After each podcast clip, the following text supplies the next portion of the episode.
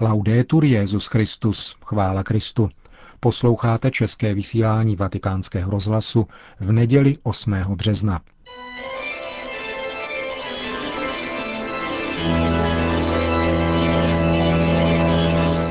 Církev a svět.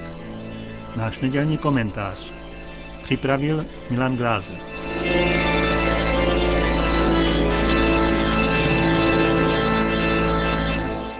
Evropě skončily zlaté časy. Skončila se pohádka o trvalém a bezplatném pokroku. Pohádka o globalizaci, rohu hojnosti 21. století. Pohádka, která se tak pěkně poslouchala. Nyní přichází doba železná.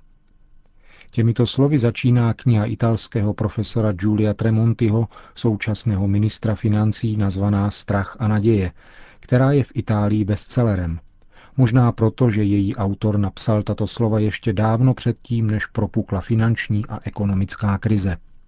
Tremonti byl totiž jedním z mála, který ji nejen předpověděl, ale zároveň i hledal její řešení, počínaje přesným popisem stavu věcí, jeho příčin a účinků, které se postupně naplňují.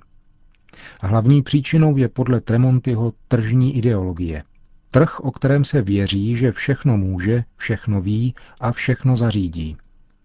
Tato zběsilá ideologie pokroku, jak říká Tremonty, se začala rodit spolu s pádem berlínské zdi roku 1989. Autor je dalek toho, aby hledal nějaký globální komplot, který vše vysvětlí.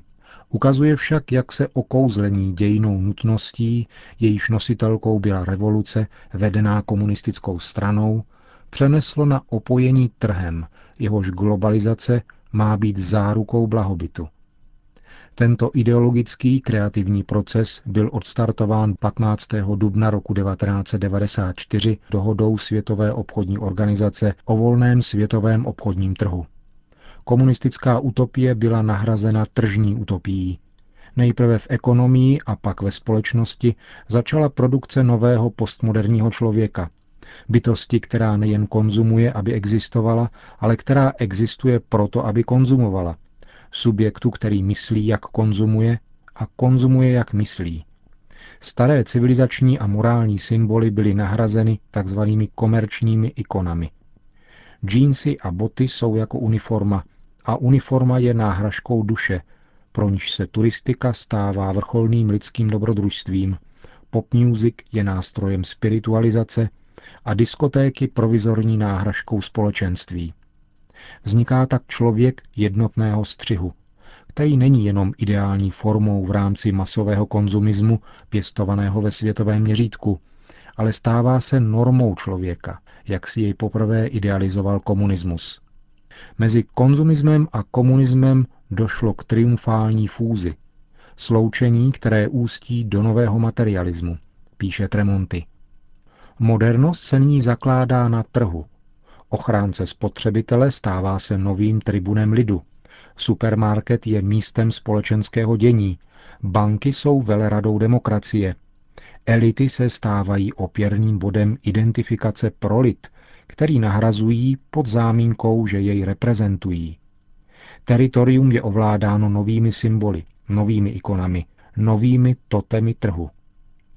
Komunismus jako prostředek kontroly výrobních prostředků tedy neskončil, ale transformoval se na prostředek kontroly produktů a v zápětí i jejich spotřebitelů.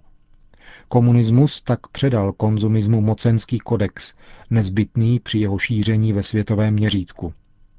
Jistě ne všechno bylo plánováno. Mnohé se vyvinulo postupně a kombinací různých lidí a ideí v proměnlivém závodišti, obsazeném vizionáři a spekulanty, kteří si nechávají říkat filantrop, průmyslníky a obchodníky, bankéři a guvernéry centrálních bank, kteří se konečně stali hlavními herci na scéně, liberálními či postkomunistickými politiky. To všechno se zbíhá v panteonu nového světového obchodního ritu, Světové obchodní organizace. Jediný trh, jediný omyl. Nikdy v dějinách lidstva nedošlo k politickému procesu takového dosahu, jako ten, který aktivovala Světová obchodní organizace, když otevřela svět trhu s tak ráznou a povrchní uspěchaností. Roku 1994 se takřka všichni domnívali, byť z různých důvodů, že globalizace bude přeze všechno a navždy jen pozitivní. Takřka všichni ignorovali reálné dimenze nového ekonomického a sociálního zeměpisu, který tím vznikl. Čarodějní učňové ze Světové obchodní organizace otevřeli naráz pandořinu skřínku, píše Tremonty. A jako by tu zazněla slova z komunistického manifestu Marxe a Engelse. Čaroděj už nemůže vládnout podzemním mocnostem, které vyvolal. Evropa byla v této souvislosti nejen spoluzakladatelem Světové obchodní organizace, ale také jejím ideologickým inkubátorem. Evropa se stala kněžkou i zelótem jednotného světového trhu a tím tvůrcem a zároveň obětí svého vlastního osudu. Bylo jednoduše bláznostvím, říká Tremonty, myslet si, že otevření světového trhu se bude vyvíjet lineárně, aniž by docházelo k enormním ekonomickým a sociálním nerovnostem, jak v zemích, které k tomuto trhu přistupují, tak v zemích, které jej vytvořily. Právě v kolébce Světové obchodní organizace tak vznikl přízrak chudoby, který nyní začal obcházet celým světem, Evropu nevýjímaje. Během posledních sedmi let stoupl státní dluh Spojených států z 5600 miliard na 9000 miliard dolarů a Čína dnes prostřednictvím finančního trhu vlastní v dluhopisech takřka jeho polovinu. Dolar jako měnová rezerva stává se postupně měnovým dluhem. V Evropě, píše Tremonty, je situace ještě složitější. Evropa, postavená na trhu a zrozená trhem, mýtickým společným evropským trhem, dnes čelí nebezpečí smrti právě kvůli trhu. A hrozí jí, že trh bude počátkem nejen jejího vzniku, ale také jejího zániku.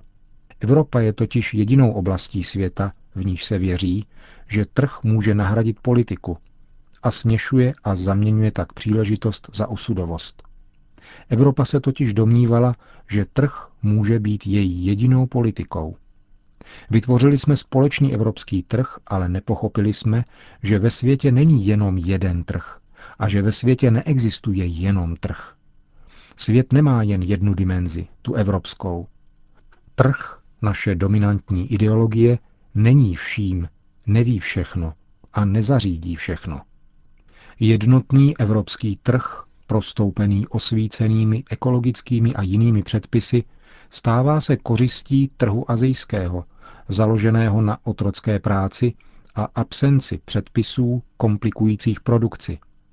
Levná pracovní síla na východě automaticky láká západní kapitál, což tlačí mzdy dolů a ceny nahoru.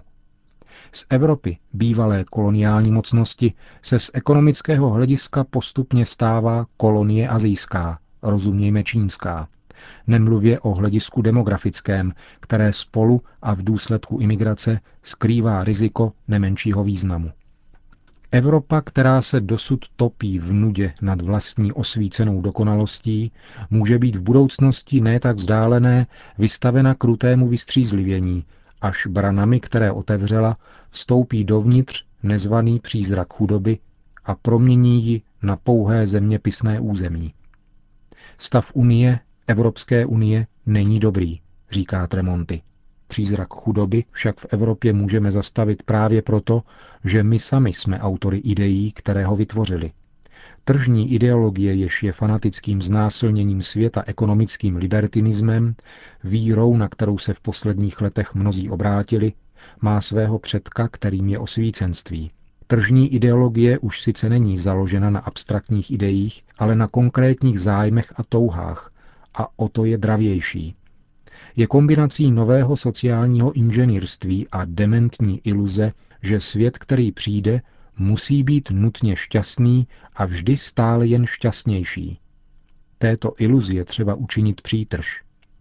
Klíčová slova politiky, která v Evropě bolestně chybí a která se musí postavit vládnoucí rozkladné politice relativismu, jsou podle Tremontyho následující. Hodnoty, rodina a identita, které tvoří jediný celek – a potom autorita, řád, odpovědnost a federalismus. To jsou klíčová slova politiky, která je nezbytná, přičemž vůbec nejde o to, zda bude levicová či pravicová. Nezbývá totiž mnoho času. Je zapotřebí vize, která na rozdíl od ideologie trhu nedémonizuje stát a veřejnou dimenzi a v tom nemůže nemít pozitivní roli náboženství. Může totiž do našeho politického systému vnést spiritualitu, kterou mezi tím ztratil, a poskytnout nám možnost žít také v politických institucích naději, založenou na pravdě, která jediná osvobozuje.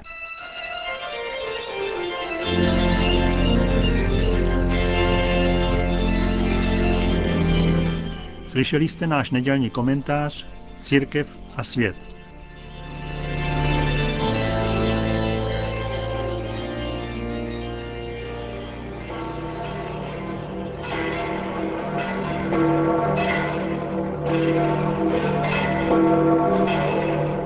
20 tisíc lidí dnes přišlo na náměstí svatého Petra vyslechnout promluvu Benedikta XVI. E Drazí bratři a sestry, v uplynulých dnech, jak víte, jsem spolu se svými spolupracovníky z římské kurie konal duchovní cvičení. Byl to týden mlčení a modlitby, kdy se mysl i srdce mohly celé věnovat Bohu, naslouchání jeho slovu a meditaci Kristových tajemství.